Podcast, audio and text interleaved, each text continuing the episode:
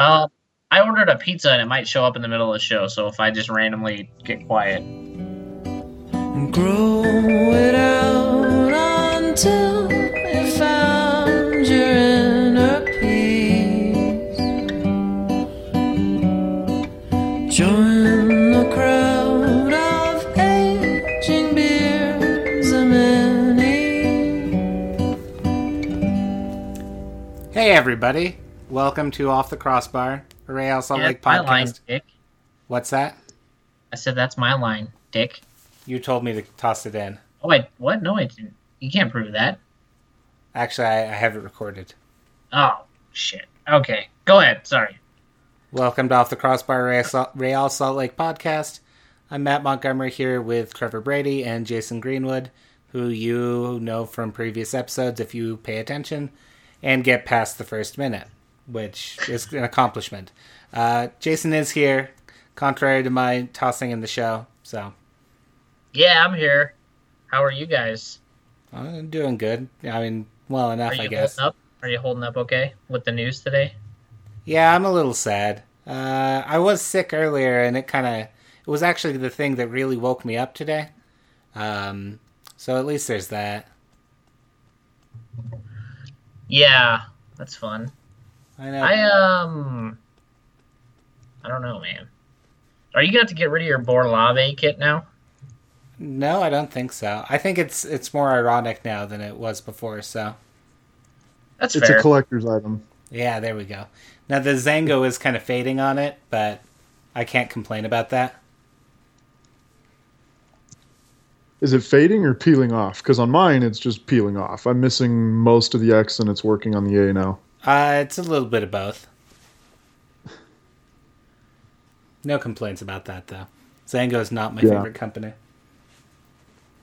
I was considering going in to like get it repaired or like fixed when it when it was at the point where it could be fixed, and then I was like, no, I really just don't care.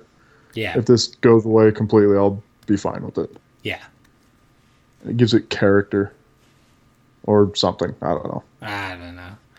I mean, I I figure I, if I really wanted to, I could do what the Academy does and just put some black tape over it. just get some big old fat black tape. Yeah. just cover it up.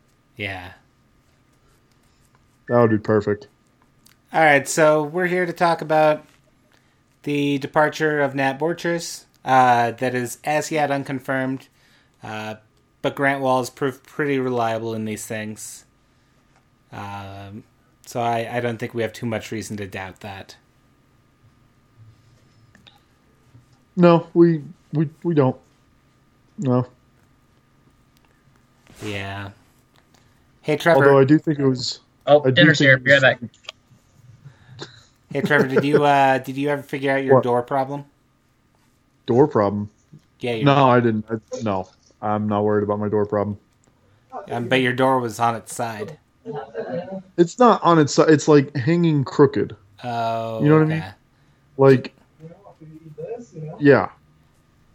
Instead of being like straight up and down, it's it's to one side. So But no, I did think it was funny that Grant Wahl tweeted the the Borchers news, and then about an hour later tweeted his interview with uh, Bruce Arena. I was tempted to ask him if Bruce Arena was a source for the trade.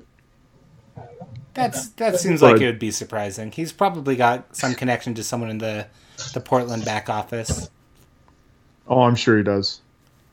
It, it seems like that might have been where the sor- like the source for uh, Ives' info on on the Will Johnson trade last year, two years ago rather. Sorry.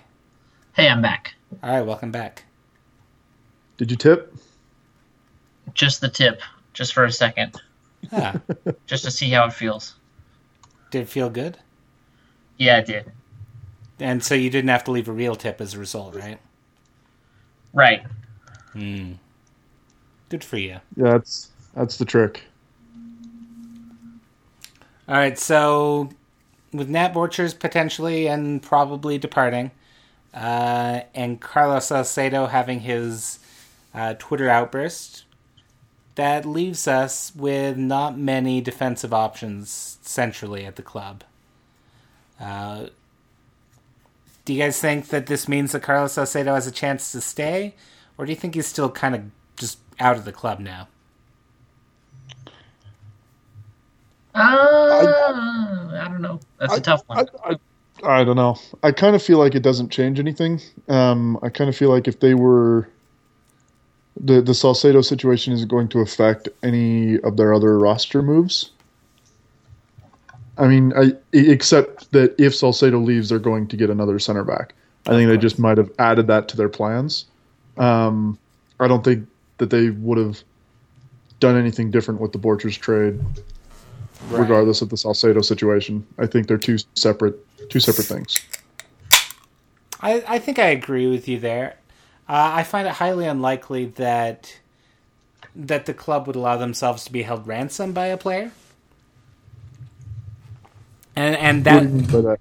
um, just that that if uh, Carlos Salcedo was leaving, uh, unless he got more playing time, and that if we didn't trade somebody to give him more playing time, uh, that he he would definitely leave. I just I don't feel like that's the situation at all.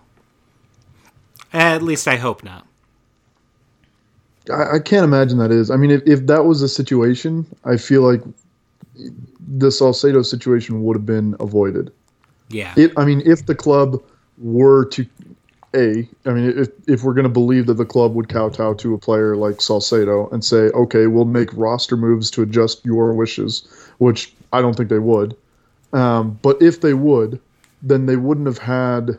Um, Salcedo wouldn't have left that tweet up for very long yeah. because then somebody would have said, "No, we're in the process of moving Borchers to give you more playing time, so we're going to pick up your option. We're hoping you're going to stay with the club," and they would, you know, and then either the tweet would be deleted or Salcedo would issue an apology and say the conflict was resolved or something. You know what I mean? yeah. I, I, I again, I, I don't think they're related at all. I think it's a huge stretch for people to say that um, this move has anything to do with Salcedo or anything like that. I, I think this was a, a move that was planned um, before and independent of the Salcedo situation. I, I think I agree with you. Uh, it it doesn't sound like a move that just comes out of thin air. We we haven't really been a team to do that sort of thing. We've always had like a, a long term outlook on things, um, and so so if we were to depart from that, like that sh- sort of short termism doesn't really doesn't really seem like us. At least that's the hope. Yeah. Yeah, I mean, but then I mean, if if you want to look at it another way, um, uh, there there is still the unresolved Garth Lagerwey situation. Um, and I know Garth has said, and the team has said that they're going to operate under the same plan that they've had the whole time. There's not going to be any changes, but maybe this is a move made in anticipation of Garth possibly leaving, and maybe this move didn't have anything to do with Garth, and so maybe the plan is changing. But again, we we have no way to know that. I mean, that's just a speculation. Well, I think the the move obviously is being done by Garth. He's he's the person that does these things. Uh, so I, I can't imagine that Garth didn't have a say in this. No, and I agree. But I mean, if if the contract negotiations are not going well, to say that maybe Garth leaves, then maybe at this point Garth is not as adamant and and and saying no, this move is not going to happen. Maybe if the club says, well, if you're going to leave, then do this one or two moves for us before you do. And if he's planning on leaving, if he's made up his mind at this point, I, I don't think he's really looking for the long term future of Real Salt Lake. I think he's just looking to the end of his time here and leaving Salt Lake in a good good enough position for somebody else to take over. I, I, that's certainly possible, but But, I- it's pretty speculatory. Yeah, I think I think I can say with a degree of certainty that that Garth Lagerwey's attitude and his public statements about wanting to uh, operate the team as if he were staying, even if he doesn't stay, I, I think we can say that's an honest evaluation from him. I've never got the sense that he would purposefully like do something to this club that would that would put it in a less than favorable position or a short term positive and long term harmful position. Uh, I think this is Lagerwey just doing what needs to be done. We saw the same thing happen with Will Johnson and the Espindola uh, a couple years ago, and and Olave that same year. Do you think we're headed toward that same kind of offseason? I mean, those were the three. Uh, I don't know. It depends. I think if Chris Wingert stays, then maybe not. Uh, because I can't see us getting rid of any of our other veterans. Now, I think we all knew that Nat Borchers was one of the players that that you know could have been on the chopping block. And not the chopping block like so negatively, but that you know He could have he could have left. yeah, I mean his contract wasn't even renewed at that point. Uh, we had made him a bo- uh, bona fide offer, but but we hadn't like brought him back yet. Uh, so there was always a chance he wouldn't be coming back anyway. And so then maybe that lends a little bit of of like insight to it that not it's not ma- maybe it's not that you know we didn't offer him a deal he wanted. I think if we made him a bona fide offer, uh, that probably would have been a, a proper pay raise for him. So actually, maybe I maybe it's just a case of of you know saying Nat, we've got this offer for you, and and uh, you know we we'd like to bring you back, but it, this is too hard to pass up. Like this is the sort of that- thing that puts us in a better position long term. Yeah, and that that raises a question for me. I mean, we all know Borchers was out of contract. Um, did the team? Did he sign with Real Salt Lake? Sign the bona fide offer, whatever offer he got, and then did they trade Nat Borchers at that salary, or did they just simply trade his rights and now he gets to negotiate with Portland for a salary? I don't know. Because I, if that's the case, he's he's still got options. Um, I mean, he could, in theory, leave MLS, which is unlikely, or he could, I think, still just retire I mean, he, if he wanted. He could, but you don't trade allocation money for a player like that if they're not going to come back. That's a player you like. You maybe you take in the re-entry draft, uh, but not a player you you trade for. Especially with the re-entry draft like six days away now, right? Or eight days away. No, it's sixth on the tenth. Wait, that's the expansion. No, expansion. that's that's the expansion. I think the first round of the re-entry is on the twelfth, isn't it? Yeah, so eight days. Are they doing both rounds the same day? No, No, yeah. Well, so there are multiple rounds in the first stage, and then there's the second stage as well. And if you pick a player in the first round, you get to move to the second round, and and so on. I think up to four rounds, uh, but beyond that, you. Uh, No, I I think it just goes till every team passes. does it go that long? I think so, but I mean, realistically, it's not going to go past two or three rounds. Yeah, No, but I mean, especially in the first stage, nobody's going to pick up three players. You know what I mean? I mean, maybe Chicago, who's rebuilding a roster. yeah. Um, but I mean, unless you've blown up your team and you really like that player and his next and his contract next year, Uh, you're not going to take more than. I mean, I would Maybe be we'll surprised. I I would I would be shocked if there was more than eight players picked total in the first round or the first stage of the reentry draft. well, let's let's look at the past re-entry draft. And, and I, I think see- the past reentry drafts. I mean, you'll see. I mean, Okay, that that's an annoying noise. sorry, guys. Sorry, I got God a damn phone it, call. Trevor. I'm sorry. You're ruining No, the um, podcast. Sorry. No, I think um, you'll find that most of the time in the first stage, there's not a lot of players picked. Teams would rather wait and then pick somebody up with the option to renegotiate. Uh, yeah. So let's look at the 2013 re-entry draft. In the first round, there were, or in the first stage, there were five players selected. In the second stage, there were uh, nine players, eight players.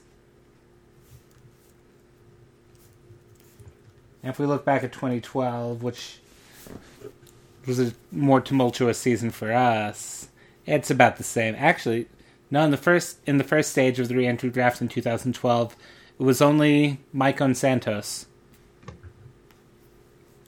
There's a name I haven't heard in a while. That was in the first stage or the first round? Yeah, first stage. Yeah. This was Toronto Google chat picked him up, right? sucks. Yeah, I agree with you, Jason. So- Anyways, um, Maicon Santos. Yeah. Um, so I don't know. The re-entry draft will be interesting. Uh, I can't imagine there are too many players worth looking at for us, but but we'll see. Uh, I I would say that that Portland has this Borchers thing wrapped up. Whether we gave him a deal and he signed there, I mean, because the deal's with MLS, uh, not with Real Salt Lake, so uh, or the contract at least. Um, so I don't know. That that that's something at least. Yeah, I mean, I don't, I, I, I don't know. I, I thought it was a good trade. Like Yeah. The I mean- allocation, the cap hit, it's it made a lot of sense. Yeah, I agree. Yeah, I mean, you pointed it out earlier on Twitter, but it's it's not just that we get um, allocation money. It's more that we just freed up his whole salary off of our off of our roster. Um, his salary was already kind of big. If he signed a new deal, it would have been even bigger. And then we got the allocation money on top of it, which allows us to buy down somebody else's salary. And I think with the rough numbers that we got, I mean, it was an estimated what 350 400000 dollar total with his salary off plus the allocation money that we likely got from him Yeah. i mean that's that's huge from one player that's massive Yeah. that's a dp slot almost Yeah, almost, yeah. Well, and that's money for Plata, that's money for Schuler, who isn't making all that much money considering he's really good. Yeah, Yeah. sure. I mean, is younger and and debatably as good as Borchers and paid a lot less. Yeah. And you know, there are a number of players in the reentry draft we could be looking at too. Uh, and we could look at someone like Jair Benitez.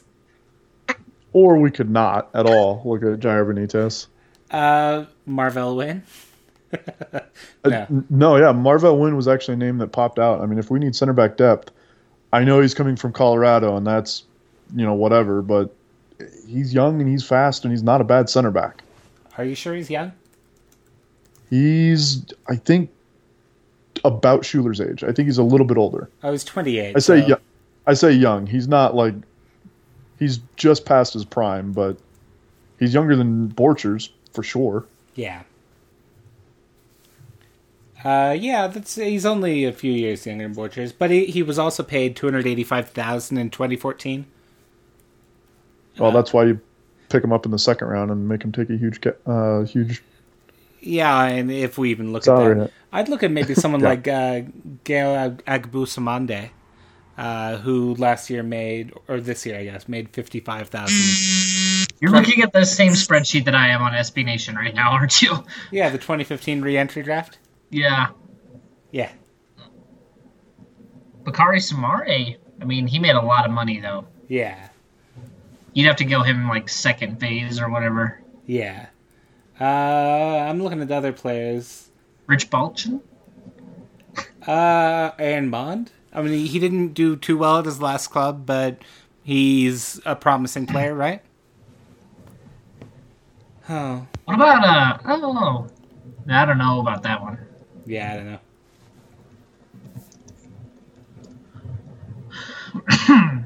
What about Carlyle Mitchell? All right, sure. He was the guy. Um, he played for Vancouver, right? He was the guy Yeah. who scored an own goal and then I think didn't play another game. Um, he made like 28 appearances with Vancouver. Trevor, your vibrator keeps going off. I know. I've got somebody that keeps calling me, and I just texted him like four times and told him to stop calling me. And then they texted me to say, "Oh, sorry." Okay. So, what is the deal with Seattle signing Onyekachi Apam and then putting him into the reentry draft? I don't know. That is the because I remember when they signed him, it was I, I was even like he's a good you know he was a good player. Yeah. He'd been hurt for a long time, but I'd never heard of him before. oh he played So- with uh, Lens for a really long time in League One. Oh, in France? Yeah, Yeah, I think I kind of feel like it's because they signed him. Um, he was a he was like a Like- free agent. He he hadn't played in like a year because he'd been hurt really bad. oh, really? I thought Yeah. it, he was like a like an emergency backup signing um, because they had a whole bunch of injuries at some at his position, whatever it is. No, he uh he never played for him. Right? Because yeah, it, it was like a because he was he was signed like not at the beginning of the season. He was signed. I feel like it was like a third or halfway through the season, and it was at the time when, um, what position does he play? Isn't he like a center back or something, He's or a, def- defense? he's a defender of some sort. I, I feel like it was at a time when Seattle had like two or three guys that were injured or away on international duty or something. So they signed him like as a backup, like just in case, because they needed another person, like for somebody to make the bench. And then he just never played. And I think it was because they thought he was better than he was. And I think they realized that after they signed him, he's just not the type of player that they wanted. Uh, Maybe that that. I mean, Seattle's seemed smarter with their moves than that, though, right? Uh, yeah, yes and no. Generally, I mean, maybe. Generally, but they've they've signed a couple duds, historically speaking. Yeah, that's true.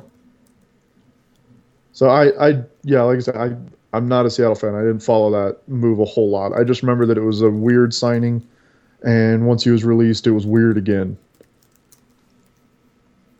And he, he never played, or I don't really even think he made the bench more than two or three times. So, Yeah. but either way, if you sign a player halfway through a season and then you don't ever play him, and then you release him at the end of the year, he, he's probably not that good. Probably not going to get picked up by anybody in the reentry draft anyway. Yeah. No, watch, we're going to pick him up. Yeah, I mean, you never know. oh wow, he was Maybe one. Clark- He was once robbed and kidnapped. Apam. That's that's an interesting story. Yeah, that sucks a lot. Yeah. Remind me not to uh, get kidnapped in Nigeria. Or anywhere. Yeah. All right, what are we talking about now? Uh, I don't know. Let's take a quick break. Uh, let's come back and talk defensive options moving forward. Uh, we can touch on Carlos Salcedo. We can touch on a couple other things. Uh, so I'm going to hit stop. We'll take a quick break. We'll be back. We'll talk more. sure. Be right back.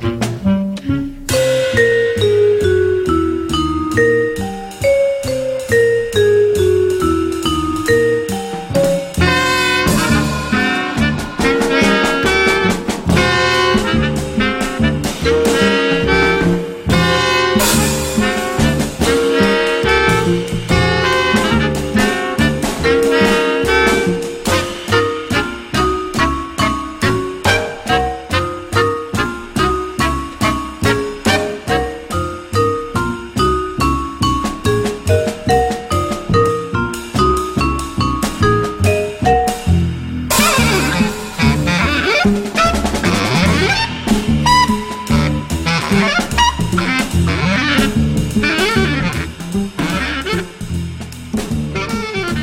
right, we're back. Get off Tinder, all you guys. I'm never off Twitter. Oh, okay. That's fair enough. Okay, so we're going to talk defensive implications of this potential move of Nat Borchers. Um, we talked a little, obviously, about Carlos Salcedo, but there are other things to discuss. Chiefly, what happens without any central defenders outside of Chris Schuler. Hey, and you're right. And no, what? there's got there's some, some on the roster, technically.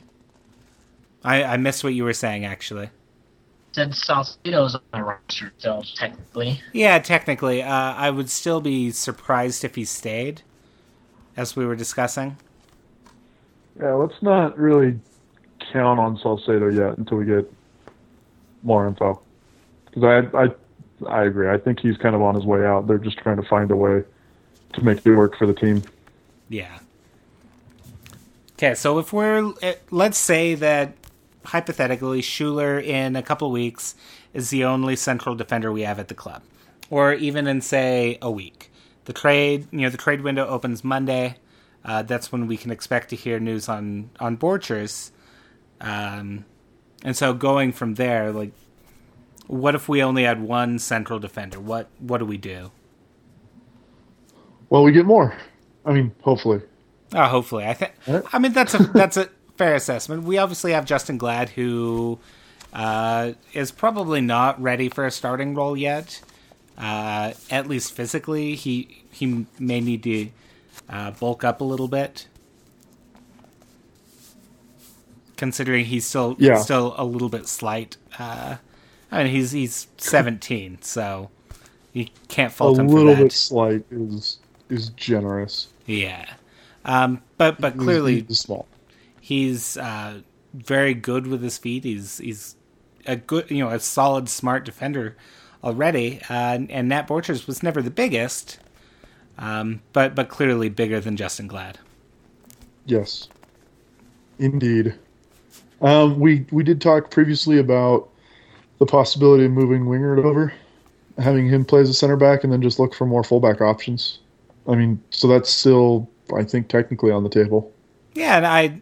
I Uh, don't know why at least consider it, but even then, I mean, that gives us what three yeah, and center that's, back options. that that is If assuming that that's assuming that Wingert does uh, return to the club, and if he's willing to return to the club for a potential backup position, or maybe as a starting position alongside Schuler. I don't know. Yeah, it'll be interesting. But I, I mean, as far as players that we have currently, I, I mean, that's pretty much it, isn't it? Yeah, unless we convert uh, Kyle Beckerman into a center back Or Jordan Allen. or Jordan Allen. Yeah, there you go. Joao Plata. Yeah. Hey, Jaime was good on set, like defending set pieces. Maybe that's why we signed Jaime, is because that was the plan all along Yeah, there we go. The ultimate coup. to convert him to center back. Yeah. Yeah.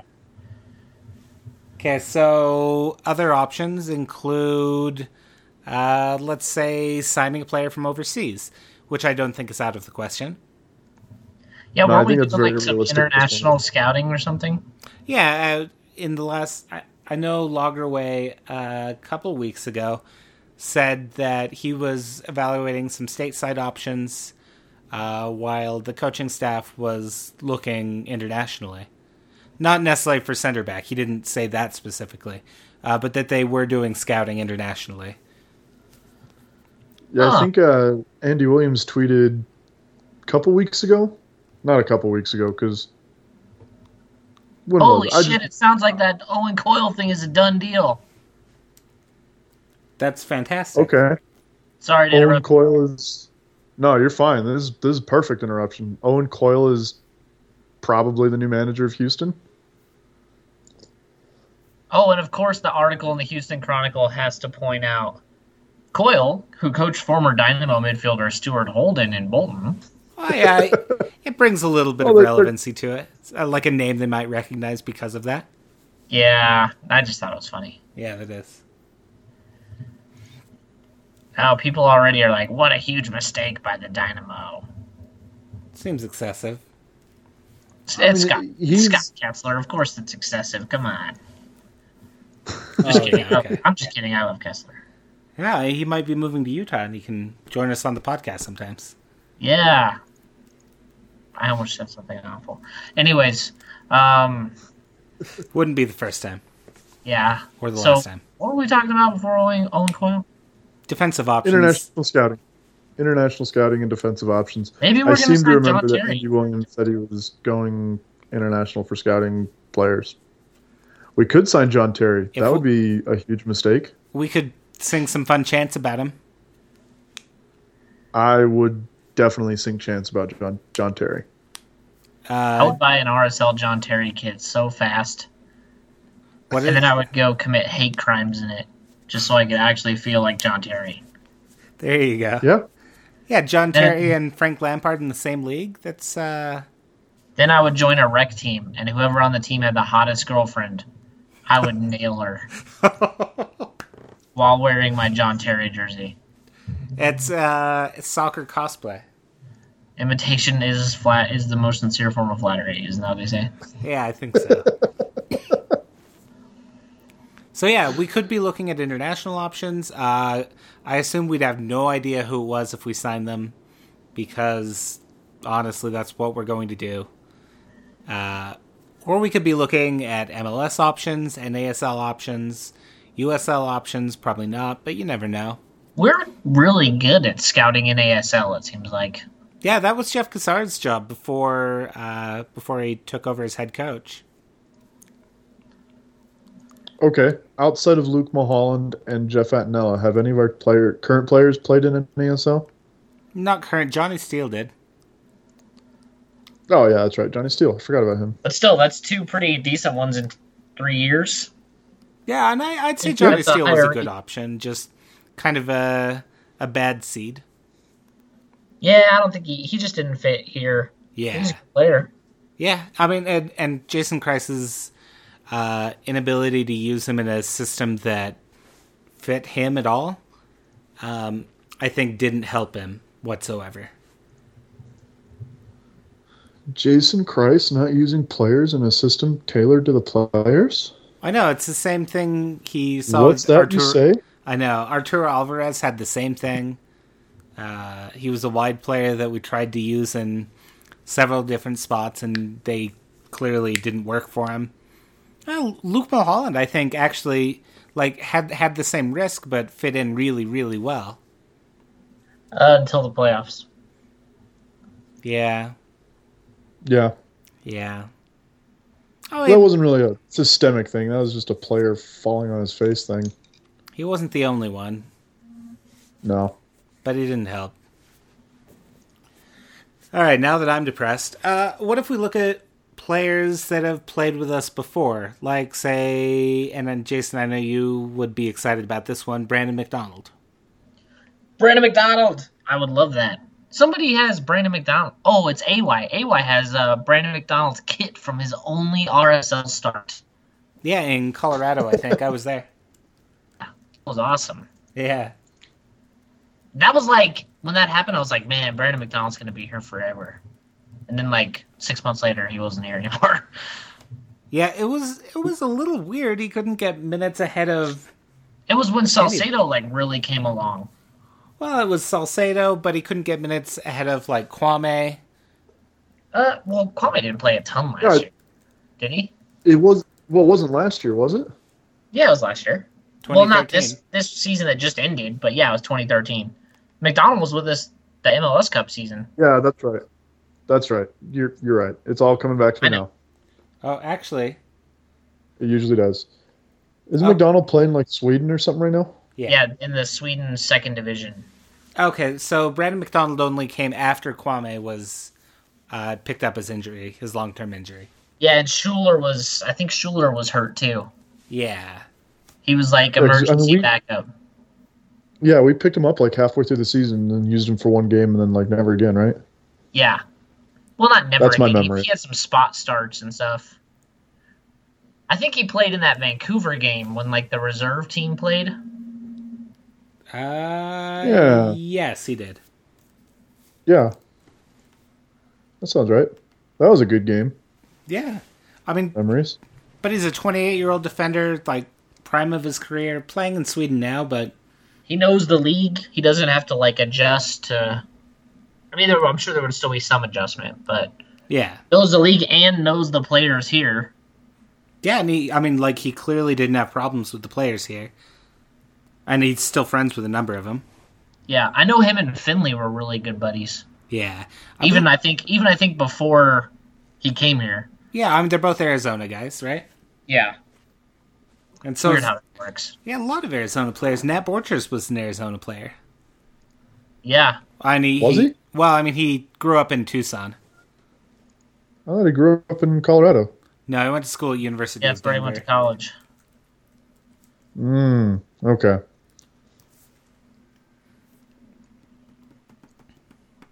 Hmm. Yeah, um, we've also Yeah, got some I- academy options that could be appealing. Uh, we have players like Fanuel Kavita, who's just graduating from Clemson, just finished his senior year uh, of playing. Do you have his rights, Matthew?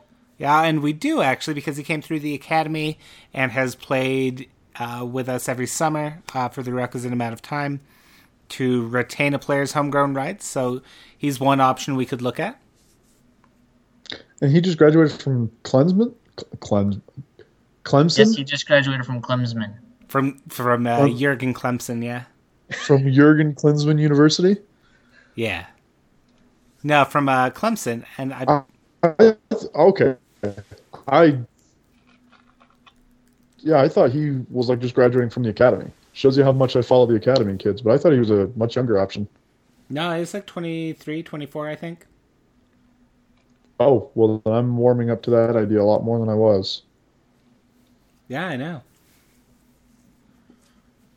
And rightly so. He was quite good. Yeah. He's a he's Was like he a one big guy. I mean, he's he's a solid solid dude. He's in really good shape. Yeah, he's six six one, 184 pounds, according to uh, Clemson's website. I don't know what that really means, but and Was he, the one that might be going overseas? No. I think you were talking about an academy kid that might be signing with the team, but will probably end up going overseas because there's a lot of offers for him Are you thinking or of like something. Brooks That's Brooks Lennon Lennon. or Riggs Lennon, his Yeah, brother? I feel like it was somebody other than Brooks Lennon, but yeah, it could just be Brooks Lennon. Does Lennon have a brother? Yeah, Riggs. They're both at the academy. Is he good? Yeah. Isn't his brother only like 14 or 15 or something like that? No, I think he's at least 16. No, his, his brother Riggs is actually at Virginia. And Brooks is like twenty, I think. Uh, no, Brooks is actually still with the with the academy. Really? Is Brooks the younger one? Yeah. Oh, well, got that backwards. Yeah, well. That's what you get when you don't follow the academy very much, Yeah. I guess. Good job. So yeah, uh, Kavita's certainly an option. I would, I would, I'd be happy to see. I've seen him play for the reserves, and he, he was really good then. So I don't see why we wouldn't look at him. Yeah. Maybe we will. So basically, there's a whole lot of we don't know going on right now. Uh, yeah, Right. I think that's fair to say. I mean, fair to say? Yeah. I mean, yeah, par for the course for off the crossbar Real Salt Lake podcast. We just we don't know a whole lot of stuff. It's kind of especially our on the cusp of, especially on the cusp of an expansion draft, a couple reentry drafts. Yeah, it's the more we right think we might know, the trades. less we know. Yeah, I, I really kind of think that's going to happen a lot more this offseason than it usually does. I don't know. It seems like it, except last season, uh, every off season has been kind of throwing our hands up, like, well, we don't know what's going to happen. Well, I mean, we, we go in like knowing like which positions we're looking at as far as like players to sign. Usually, Yeah, uh, and two years ago we didn't know we'd be looking for midfielders and forwards. two years ago, Oh, well, before or we didn't know that before we knew Will Johnson and Fabian Espindola were leaving. Oh, and the entire rest of the forward core at the Yeah. same time, except for except for Sabo. Yeah. Well, I mean, to be fair, we only had three forwards that year. One was Paulo Jr. Oh, we had four, and uh, No, we yeah we released four players that were forwards. Bonfigli, That was the one. No, we we released two, traded one. Does Paulo Jr. really count as a player? I. he still talks about Real Salt Lake. Actually, he's uh he's more a fan than he is a player. Yes, he is. You are correct. It's That's- ki- oh, it's yeah, kind of cool that he 100% keeps accurate. up on this. In the same way that I am more a fan than I am a player, Paulo Jr. is more a fan than a player. Just kidding. Paulo is he still in the second division of Brazil? Uh, he's Probably. Nautico. Nautico. Nautico? Nautico. Uh, they are no, they're in Serie A. Really? Well, good for him. Oh, I searched Paulo Jr. in, on Wikipedia, and it's the some guy who's a bass guitarist for a Brazilian heavy metal band. Yeah, Hmm, that's fun. What's the name of the band? Oh, I spelled Paulo wrong. Holy fuck. Oh, I found it. Oh, that would Paulo do Jr., footballer. the band is Sepultura. Oh, they're in the Brazilian Serie I was like, he's playing for a team in Italy? Oh yeah, sorry. I was like, how have I never heard of this team in Serie A? Oh, One of his influences oh, is Geddy yeah, Lee, so you know he's a good playing guy. Brazil. He's playing for AC Milan. Yeah, I'm gonna have to look up the band now. oh, it's a Sepultura. The day that Paulo Jr. plays for AC Milan. Hey, he can't be worse than Robinho. I feel like I've heard of that band before. Yeah, I think they're they're reasonably popular in in Prague circles. Um, yeah, he can.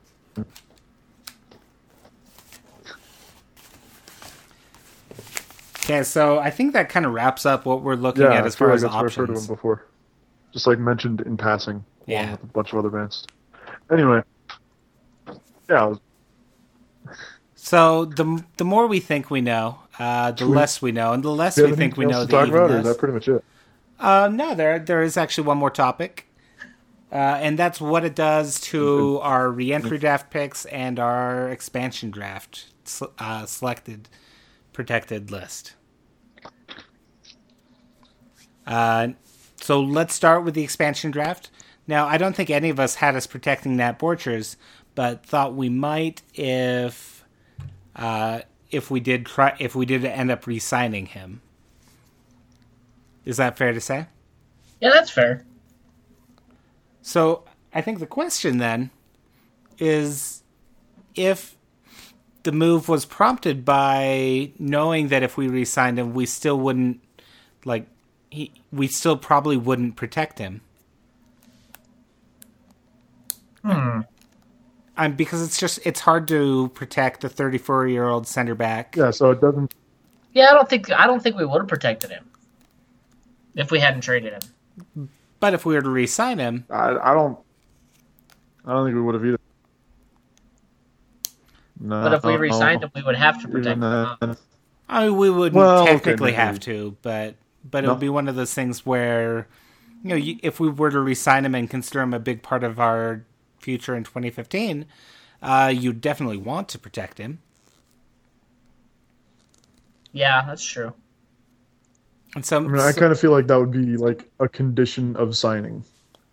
yeah, is- maybe. If, if he resigns, then he would say, "I'm only resigning right now if you protect me in the expansion draft." Yeah, what do we do? Like pinky swear? Or if he says, "Well, yeah."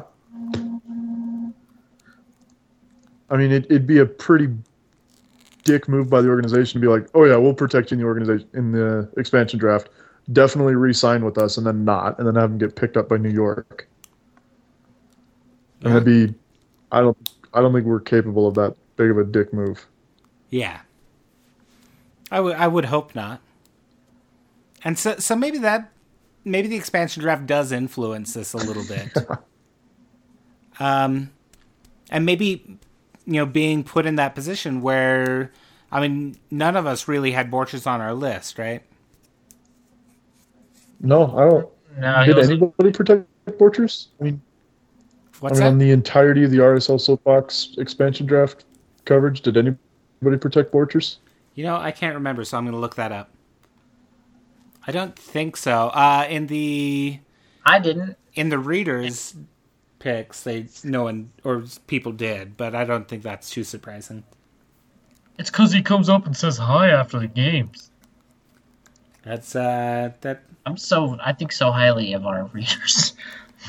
uh no i'm i'm with you okay so the contributor poll yeah none of us protected borchers unsurprisingly I think. I mean, I don't even think we, we get if one of our players is picked, we get to pick it. We get to protect an additional player, right? correct because I don't, I don't even think Borchers was like that player for most of us.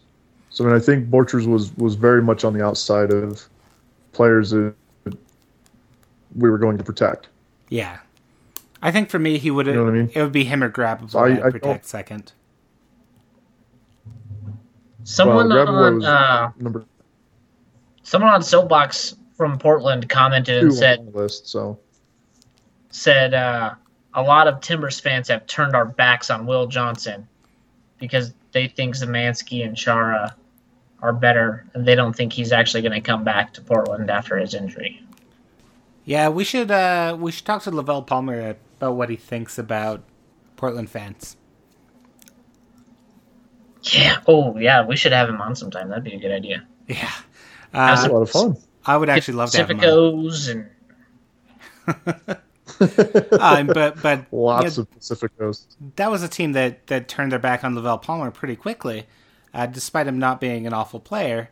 Uh, and then he came here, and everyone fell in love with him, and he was a good player. And and he went to where did he go? Chicago, and people seemed to like him there, right? Yeah, that Yeah, that was- Portland situation was super complicated. Oh yeah, yeah. There's a lot more to that story. oh yeah. But but, but Portland fans have And have there this, always is. But a history of discontent. yeah, that's true. That, that's kind of the point, I think, with that one. Uh, I would happily take Will Johnson back, actually, if they want to send him here. Oh God, me too. You know what? I would give up. I would be okay with losing Ned if we were getting Will Johnson back. Actually, that'd be that'd be a perfect situation for me. If we were to lose Ned to get Will Johnson back, I think would be best case scenario. And I think with our our more attacking minded midfield now, uh, he could be he could have a, a greater impact. Yeah. All right, let's uh, let's break away from Fantasyland a little bit uh, because Bring it's it back to reality. Yeah, it's it's really tempting. So that takes away one of I think the best options in the expansion draft for either team.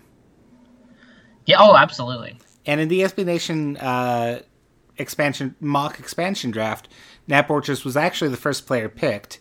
Although I'm a little dubious about the quality of that one, with New York City waiting until the sixth round to pick an RSL player, Yeah. because I think that'll that'll come very quickly. I think the first two players taken are going to be RSL players. Yeah, and Garth Lagerwey said as much, right? I don't think so as much. I mean, just I, I feel like it's it's maybe fan bias that, that's saying that. Well, I don't know. Like, Maybe. What are you saying about I, me? I don't know. Not no. I'm saying that because we're RSL fans, we look at the RSL players that are available and we say there's a lot of really good players there, and there are. But what I'm saying is, I think it we're not looking at LA Galaxy or Seattle or or other teams that are going to leave good players unprotected, and maybe Orlando and New York um, want those players more than they want RSL players. I, I'm completely comfortable saying that two RSL players are going to be taken. I just don't think it's going to be picks one and two. Well, yeah, two RSL players have to be taken, don't they? they don't have to be now. Oh. No, because each team, New York and Orlando, only get ten picks from Oh, the other you're right. eighteen teams or whatever. But we're going to be yeah, I one of the do teams that loses two. Yeah. Probably. Shit. Um. No, I What if actually we aren't? What if that'd be cool? What if we aren't?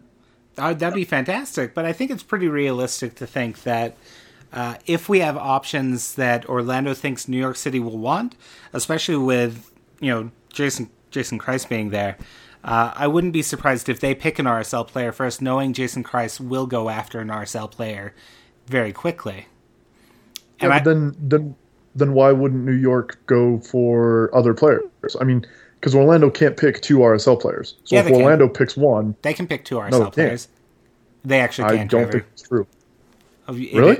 yes, it's true. I thought it was each team could only pick one from each team. No. It's each team can only lose two.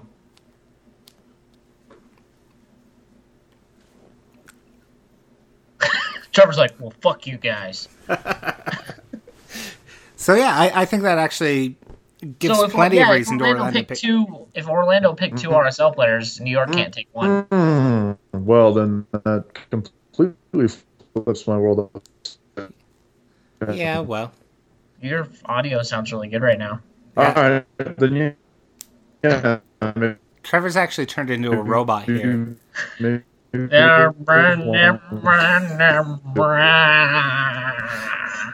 This is the most professional podcast in the history of podcasts. These production, them production values though.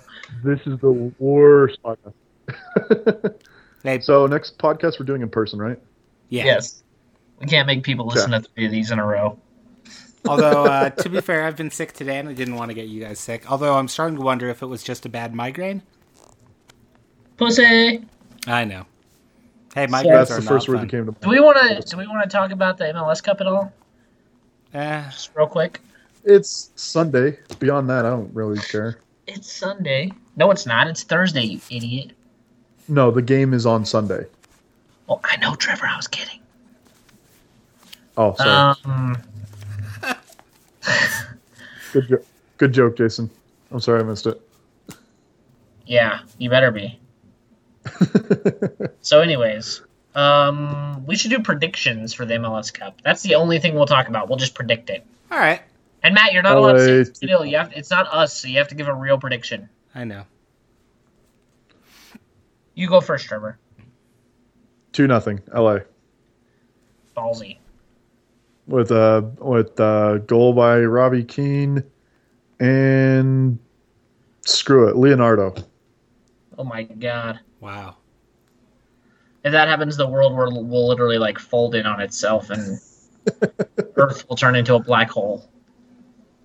Leonardo's going to dribble it the entire length of the field. It's going to be uh He's gonna Rabona it. playing Revolution. It's going to be the Revolution corner right at the end to tie it to send it to extra time, right? And the ball is going to get headed out, and Leonardo's going to pick it up, dribble the whole length of the field. There's not going to be a goalkeeper, and he's just going to kick it in, make it two. He's gonna do like right a. He's gonna do a. He's gonna do a Cruyff turn. yeah, Uh, a couple of step ups on his way. That'd be amazing.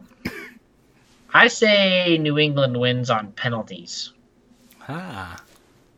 I'll be sad if that happens, but Yeah, uh, me too. But I, I, well, part of me will be sad. Part of me will laugh forever at Landon Donovan that- forever. that's true. Especially because Landon, in my dream scenario, will have missed his penalty kick. That would be the best. Or Landon just like gets injured like 20 minutes in, like or, not he like, like, or he gets like a broken regular. leg. Hey, Javier Morales was injured in 2009 and 20 minutes in. Like if Jermaine Jones is like, yeah, just something like that, just like a like a muscle injury. Or a Jermaine Jones inflicted injury. Is that where you're going, Jason? no, like if Jermaine. this is actually one of my better thoughts ever. Hold on, I have to say it without laughing. If Jermaine Jones is like, look, Landon, I'm really sorry that I fucked your girlfriend back when you were playing in Germany. I didn't know it was going to give you mental problems for all these years. and it just made Landon so mad that he headbutts Jermaine and he gets thrown out of the match. All right. That'd be like one of the Zidane? greatest. That'd be one of the greatest plot twists in MLS history. That that would be pretty fantastic. And horrible. Yeah. No, no, That's not it. horrible. Just pretty, just fantastic. It'd be Italy all All right, over Matt, again. Uh, I also think it'll go to penalties. Probably 0 0 in regular time. It'll be shocking that Landon hasn't scored. He'll miss his penalty. Everyone else on LA will have no problem. Uh, Omar will take the sixth penalty and score. But uh, missing for New England will be Jermaine Jones. Uh, he'll either sky his penalty or put it put it well wide. Uh, No, but- what it is is he'll change into one of those weird dresses that he wears before the penalty kicks start, and he'll trip over it when he's running up to to shoot. You know what I'm talking about. You know exactly what clothes I'm talking about. I think I do. I'll see if I can find. I a also follow Jermaine Jones on Instagram, so I know exactly what Jason is talking about. Yeah, find me a photo. I'm curious. He wears like he wears burkas, dude. I'm not kidding. Like Jermaine Jones dresses like he's living under ISIS. All right. Okay, well, Anything else? No, I, I I think it'll probably be a boring MLS Cup though. I hope so. It, it'll be kind of nice I mean, actually to not be involved. Except for the the Leonardo run right at the end, that'll be exciting. But I hope the rest of it's just super boring. Yeah. It'll be uh, a MLS narrative day, I guess. Oh, I can't wait to listen to them talk about Donovan all game, Yeah. the whole game. I'm literally gonna gonna like any- scoop my eyeballs out with an ice cream scoop by halftime. You could do that or you could just eat a bunch of ice cream. That's a solid backup plan. Yeah. Ice cream's really good. Oh man. All right.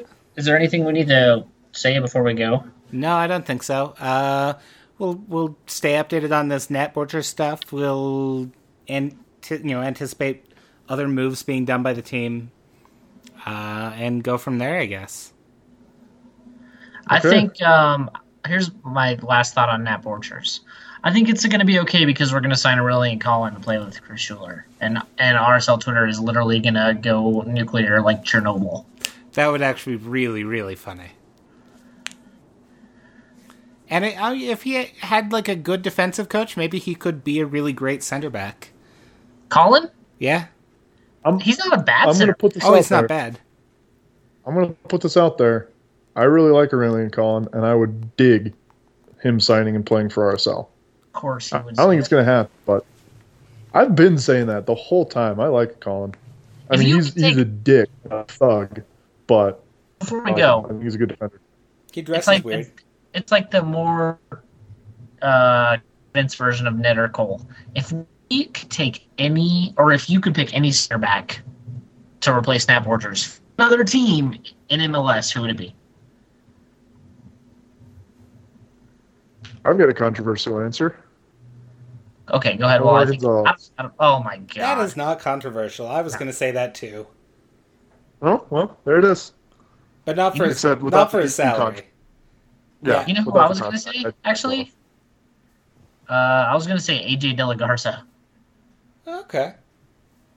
because first thought is he would play really well alongside Schuler because Schuler and Gonzalez plays similarly, if that makes sense. Yeah, it does. yeah, and true. also because Yeah. De La Garza can play outside. Yeah, a versatile player. That's that's Yeah. a good thing. I was thinking big picture, but man, it would be awesome if we signed AJ De La Garza. Yeah. Make it so, RSO. Uh, how about Chad Marshall. no? Uh, yeah, How about Homicide Yeah. Olave? Oh, that was going to be my next answer. Oh, really? Yeah, there's this guy in New York who plays pretty well. Homicide Olave. can can Lovel Palmer play center back or I don't know. You'd have to ask him. I will. Ooh, Ridgewell would be fun. Yeah, I don't think. uh I don't think Portland would be exchanging Borchers Yeah. and Ridgewell, but This is a dream, Matt. that's Okay, true. there's no rules in my dreams. I love your dreams. They. Uh, Oh, are- calm are down, calm, pump the brakes, but uh, buddy, Jesus. I will pump pump the metaphorical brakes. Uh, what other options are there? That are good. who's the other center back for New England? That's not Gonsalves. I'm just trying to think of his name. I can't. I can't even think of who it is right now. Let's Google it. It's not. It's not Chris Tierney, is it? How about Minda? No. That was a, that was a joke, guys. But Yeah, I, I wouldn't take Minda for anything. how about Bobby Burling? His brother is super nice. Oh, are you, oh, Andrew Farrell. Andrew Farrell would be awesome, Trevor. That's a good call. Yeah, that's that- that's the one I'm thinking of. I like that shout. I would Farrell. Mm, I'm trying to think of other ones too now. Uh, Matt. Well, I wouldn't take Besler. I I might take Besler. Matt Hedges would be cool, Yeah. Yeah, Hedges just so we was can finally see in person that Schuler's actually better than Matt Hedges. But Yeah. yes. Now there's a shout for on Twitter from AY for for uh, George John, but Uh. I'd take Hedges. yeah, definitely. What about Clarence Goodson? Uh no. Uh, he- he's old and past it. He just launches the ball forward too much for my tastes. Yeah, Yeah. that's a good call. Hoof and hope, all that. Makes sense that he landed in San Jose. Hmm. Are there any good defenders in like Philly or DC? Nope. Uh, Boswell, Bobby. Bos- No, don't dare say Boswell. I'll fucking hang up. All right. I guess that'd be one way to end the podcast. I'm just kidding. He's all right. He's not best eleven, but no, he's not. I would agree with that, but he's I Hey. mean, okay. we should we should have talked about that too. That best eleven horse shit. Oh yeah, let's let's complain a little bit. So it's not most improved over your shitty previous season eleven. Are you sure about that?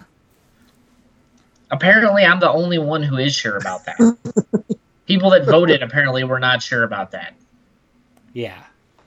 I'm pretty sure the only thing that kept Espindola off that best eleven was him shoving a referee in the last match of the season. Yeah. I I don't heard know. about his ban for that, right? yeah, six games. It's like twenty percent of the season. Six games. Holy crap! Yeah, Yeah. that's But the can um. CCL. Yeah, he can. That's good for them. I think that's like the yeah. third longest. Yeah, I hear he's a really clutch in continental competition. Actually, Huh.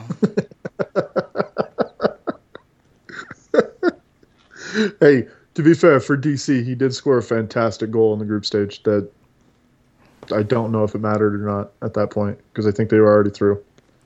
But it was a good goal. Oh yeah, he scored some good goals, but yeah. um, All right, so I'm looking at the best 11 now. I'd like to read it off. You tell me which of these midfielders they have listed is actually a forward. Landon Donovan, Thierry Henry, Lee Nguyen, and Diego Valeri. um, two of those four are actually forwards. Yep. Yes. So they're and like maybe you can debate that that Landon Donovan is like some inverted winger or like an all-out winger or like a winger that plays it forward, but you'd be just you know talking. He's a out- trequartista. Yeah, and maybe I was just kidding. I know. No, but he he is say, a at- forward. at- At best, he's a Rooney. It's like kind of midfielder, kind of forward, but mostly forward. yeah, yeah, He's a like forward Alexis that drops Sanchez. deep. If, if you want to stretch it, he's he's a fielder that way, but even that's not a midfielder. Yeah, he's a wide forward. Thierry Henry definitely a forward, even if he plays a little deeper. He's still playing a forward role. Yeah, he's a deep Yep. line forward. Yeah, That wasn't a joke, actually. That's what he plays. Yeah. Yeah. And the other two, Lee Nguyen and Diego Valeri, both attacking midfielders. Now that's obviously not the most upsetting of the of the whole thing. Uh, the fact that there are no midfielders who play any sort of defensive role. And that's like Matt um, Doyle made a really good point and said that so many teams in MLS use defensive mid position. That should like have to be a position for the best eleven.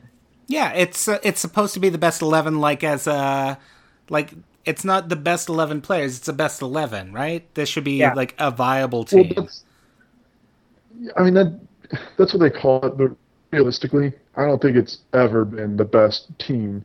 I think it's just been the best eleven players. But Yeah, it then- wasn't the best eleven players even this season.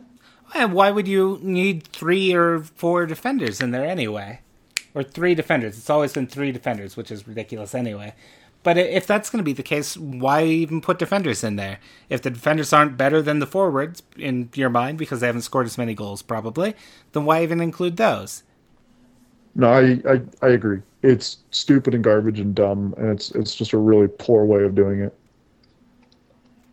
They really should just do like a standard four four two or a four three three, and just pick the best outside back, the two best center backs, and the best defensive midfielder, the best attacking forward midfielder, and two forwards, and the best goalkeeper, and, and that should be it. I mean, I I don't see why it's so but with this one, they've got six forwards, two midfielders, three defenders, and a goalkeeper, which is it's it's silly. It's stupid. I don't like it.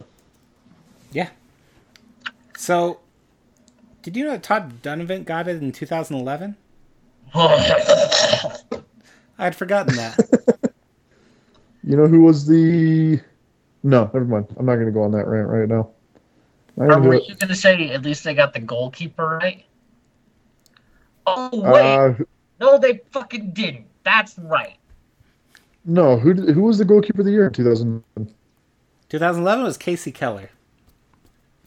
Captain Sweatpants about- himself. I was referring I- to this year. Yeah, I know.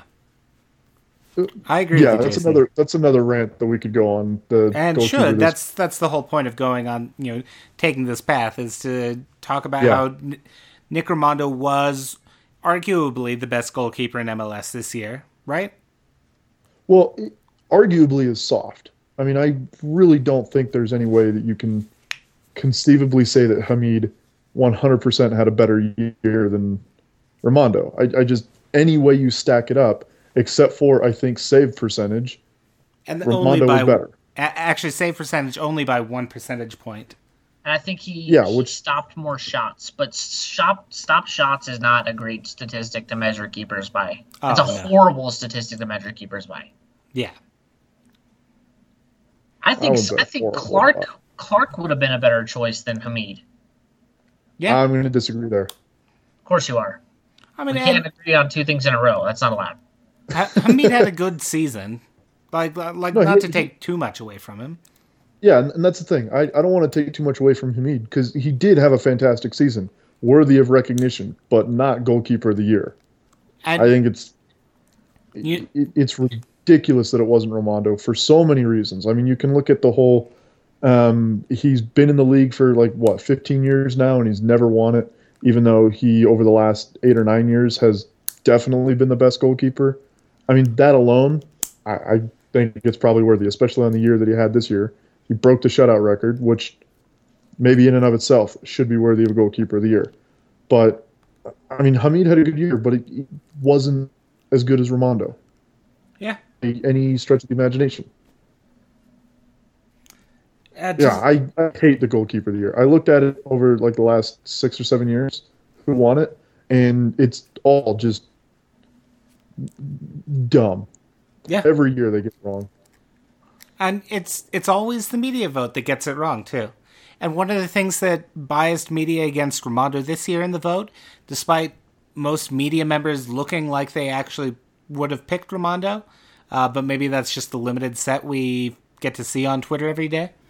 Uh, one of the arguments I saw is that Bill Hamid played more games, which is just insane when you consider that Nick Rimando went to the World Cup. Congratulations, Hamid. You played, Played more, more games. games than a guy that went to the world. That's yeah, it's the dumbest argument Yeah. in the world. I mean, I the only time that that argument I'll accept it is last year against Pinedo when you say he's not the goalkeeper of the year because he only played eight games. Yeah. completely get it. But when the difference is 34 games versus 28 or whatever Rimando has, because he missed six games because he was at the World Cup. I mean, if anything, going to the World Cup should count towards being a goalkeeper of the year. Yeah. It should you. Okay, so if, if we look since let's let's just cut it off at 2009. Uh, in 2009, we had Zach Thornton at Chivas USA. Oh my god. Yeah, right. Isn't that the best? Do you know where Zach Thornton is now? Probably working at Winco in West Valley City. Is there a Winco in West Valley City? Fuck yeah, I love that Winco. Ah, there's a there's a Winco in uh, Midvale too. Yeah, genuinely, I, I have no idea what happened to Thornton. Oh, he retired. He's the goalkeeping coach at Elizabethtown. He did. He Oh, retired good in for him. 2011. Okay, Well, he still wasn't that good keeper. Anyway, so 2009 was Zach Thornton. 2010, Donovan Ricketts at LA. Whoop-de doo. Yep. I think it started on Donovan Ricketts. Oh, just wait. 2011, Kasey Keller in Seattle, who I think won the award just because he came back to the U.S. And he retired that year, didn't he? Yeah. That's probably part of his deal. Kasey, if you come back, we'll give you the Keeper of the Year award. Well, and to be fair, he was still a pretty good keeper. He Oh, kept yeah, he Seattle was- in a lot of games, and He was did the whole good, nine but yards. Was he the best That keeper that year- year? No. You know who I'd give it to that year? Nick Rimando. Well, yeah. But Nick Rimando in 2011 wasn't even nominated, so Oh my I mean, god. I kind of want to. I kind. I'd kind of want to look over 2011 again because I do remember that Keller had a really solid case for keeper of the year. When I was looking at it, that was the only year I was like, okay, that year I can. I get. I understand. yeah, I understand it too. It's I don't know, like Nick Rimando did really well, but wasn't even nominated. That was the problem I had with it. Yeah. Okay, 2012, Jimmy Nielsen. Which 2000, was garbage. 2013, Donovan Ricketts again. Oh, that's the one that pisses All me off the most because I saw Don Ricketts play a lot last year. Yeah, and he was not good. No, That was the year he won based on like save the week wins. Like period. Like that's all he had. He won like. I think it Donovan was like Ricketts 10 was so bad last year that when they handed him the award, he dropped it. Yeah. Wah, Like, wah, oh, wah, wah. God. Come on, that was a solid joke, you fuckers. It was. I'm sorry. I'm I'm too upset at the fact that Donovan Ricketts has won two goalkeeper of the year awards in the last six years, and Rimando can't get one. Yeah. Tim Howard is the only other one to have won. Oh no, Zach Thornton won it twice too. That just makes me mad. In two in 1998, he won it as well. But I Well, the league was kind of a piece of crap back then, so he probably was the best goalkeeper, to be honest. yeah. And I, I love too that there's been like legitimate talk that they could name the award after Nick Rimando, the award that he's never fucking won. yeah, um, and I think everyone assumes until they look at the past awards that Rimando has won it before. And if you don't follow the league closely, maybe you think, "Oh, Nick Rimando's won it before." No, like let's give it to this young up and comer national team guy. Joe Cannon won it twice. Oh, did he? Yeah, I'm looking at the list. oh, Isn't this the best? Just going over Pat past Onstad goalkeeper. and Joe year- Cannon won it twice, and Zach Thornton. Wait, who was the other one that won it twice? Pat Onstad. Yeah, you heard that. Yeah. Well, to again, in his day when the league had terrible goalkeepers, he was not bad. Jon Busch won it one. Oh my god. Donovan This Ricketts won it twice as well. Kevin So there- Hartman there's won it once. you know what's really weird about Joe Cannon Which winning it makes twice? sense because Hartman is actually really good. In 2002, Tim Howard was the one who got goalkeeper in the best 11, but not goalkeeper of the year. See, I knew that happened once. That's kind of what I was thinking was going to happen this year. Was that Hamid was going to be best eleven, and then Rimando would get goalkeeper of the year. Yeah, that would be I thought that might happen. too optimistic, Trevor. Joe Cannon was really good. Well, though. clearly, Oh, yeah. He's from Idaho. Poor guy. yeah. Where's he? Oh, he's What from. He's actually from like not far from here. He's from Sun Valley. Oh, yeah, that's what, four hours? Yeah. yeah, about that. All right, well, I think that wraps up our ranting. Yeah. Fuck you, MLS. Yeah. Huh. Yeah, it's mostly the media vote that, that really gets me. Yeah. I mean, Yeah, if the media vote was split, then Rimando would have won it. Oh yeah, absolutely. But you know, part of the problem is that we've got a lot of East Coast media voting in these things, and maybe they don't actually pay attention. Most of them, and they definitely don't stay up for these West Coast games, except when Donovan No. Ricketts won, I guess. But I think that well, maybe that's part of it. Like they won because they never got to see Donovan Ricketts play, Yeah. the man man who Like, spilled know, every ball. Even Richard Farley, and I don't I don't think I'm misquoting him here. I'm hope I'm not. He said on on frame that part of you know even if you'll never hear them say it, part of the reason the media doesn't vote for Rimando is because uh huge it's very disproportionate geographically where that media vote comes from. Yeah, and those East Coast guys don't stay up and watch West Coast games. Yeah, they stay up, watch their team, and then they're done. Yeah, and of course, if Hamid. So this is my other mini rant. If Hamid didn't play in DC, there's no fucking way he would have won that award over Rimando this year. Yeah. Because so much of the like old school like MLS old guard in terms of journalists and, and national media coverage, they're in DC and they're huge, huge like just DC wank off fest for DC United. It's the same reason that fucking Bobby Boswell made the best eleven and Ben and Ben Olsen. Well, Ben Olsen he might have deserved Coach of the Year, but probably not. Sigi probably should have won it. Probably. Or Oh, Bruce who was even. it? Somebody, somebody said on Twitter like, um, the reason that Ben Olsen, and it was it was not Richard Farley, but it was like a Richard Farley, like a national media type person. Um, the reason that Ben Olsen won it this year, and the reason that uh, whoever it was that won it last year won it, is just because you can't give the award to Bruce Arena every year. If you're giving it to the best coach, it should go to Bruce Arena every year. But you can't And- say you can't say that Olsen deserved it more than Schmid. I mean, Schmid won two trophies this year. No, I, I, I, I completely agree. I don't Oh, think and Olsen, Caleb I mean, Porter's the one that won it last uh, last year. Yeah, and if we look at the like the difference in points year to year for like so if we take each coach of the year, look at the points for the previous year to the year they won it, and then points the year they won it, there was like a twenty to thirty point gain for most of these coaches. It's basically yeah, it's just a basically it's a reward for turning your team around. That doesn't that's not the point of the award. yeah. Yeah, so it, it Yeah, and that's if you're successful long term, it it hurts your chances. and that that's the problem I have with Ben Olsen winning. I mean, great that he turned his team around, but he was the coach last year too. He was Yeah. the coach the year before that. He was the coach of the shit team. It wasn't like he inherited a shit pile and then suddenly made fantastic. He put it there and brought it back out because of a huge influx of money and changes, which I mean he may have orchestrated, but he didn't really to get that, he had to be terrible the year before. So, yeah, it, it's the same thing. Kreis never winning coach of the year is like the equivalent of Rimando never winning goalkeeper of the year. Yeah.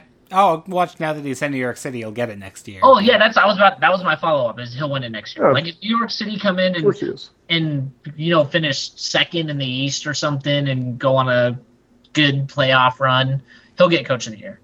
Yeah. No, not not even that. If they make the playoffs, he'll get coach of the year.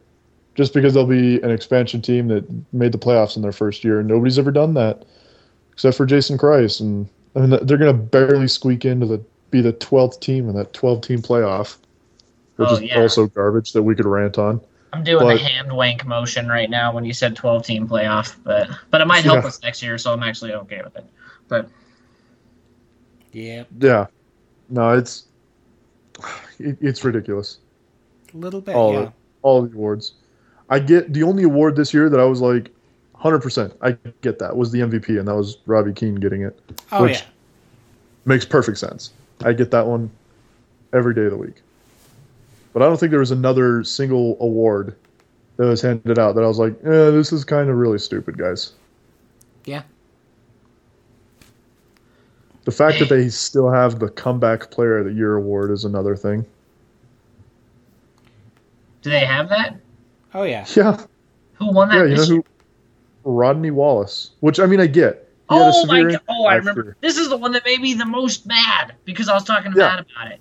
He didn't have a I- comeback. He fucking got hurt before the season started and got. That's not. It's not. A, it's not the it'll burn from injury award. You're cutting out a lot here. I think it's because you're getting too angry. Sorry. Can you?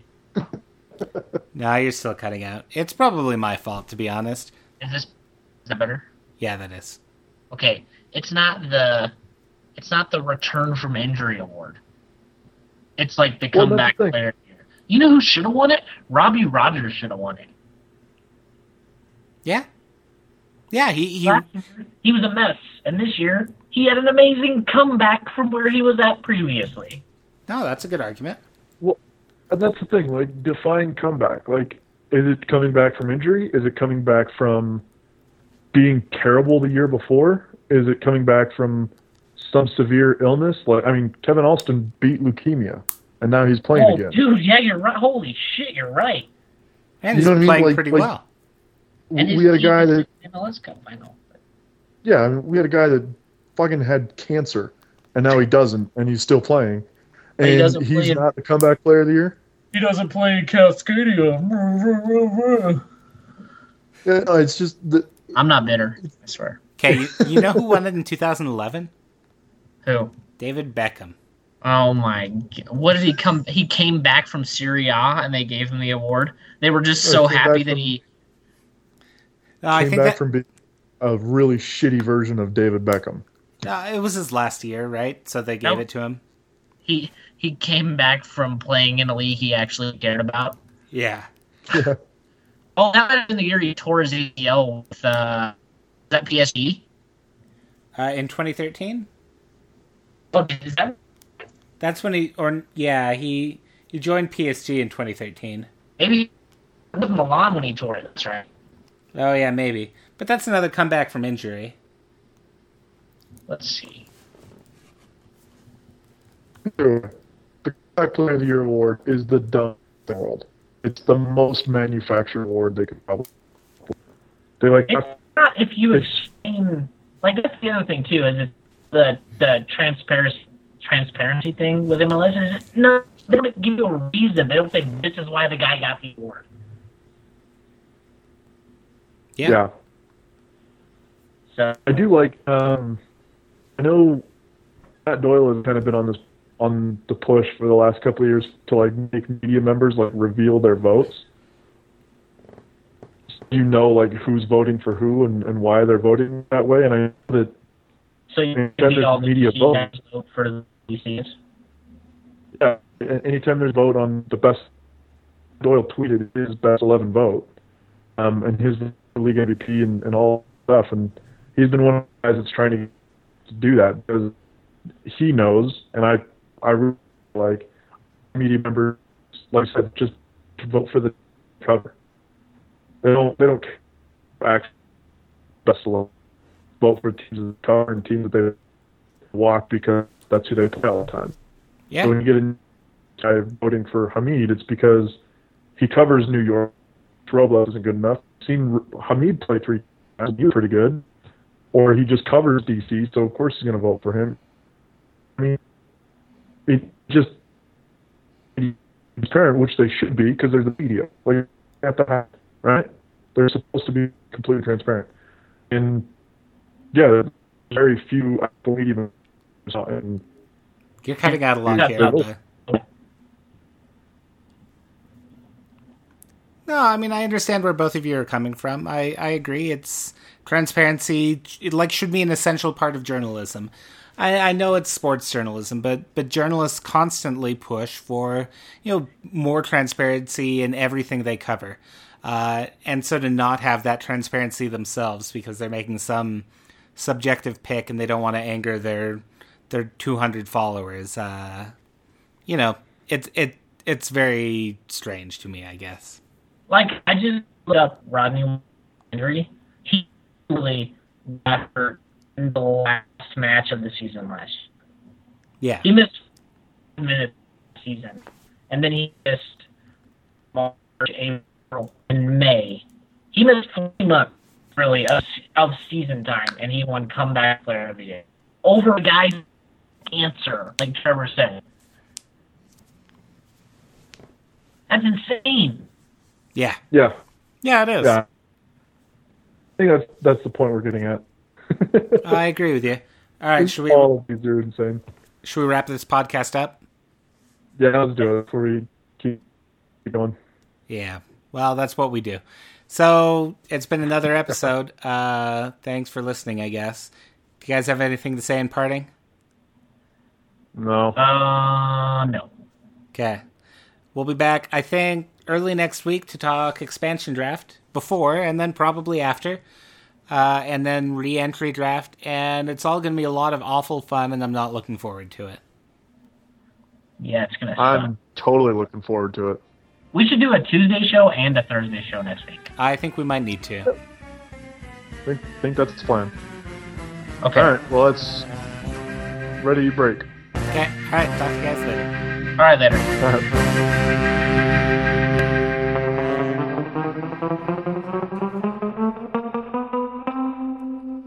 maka pemula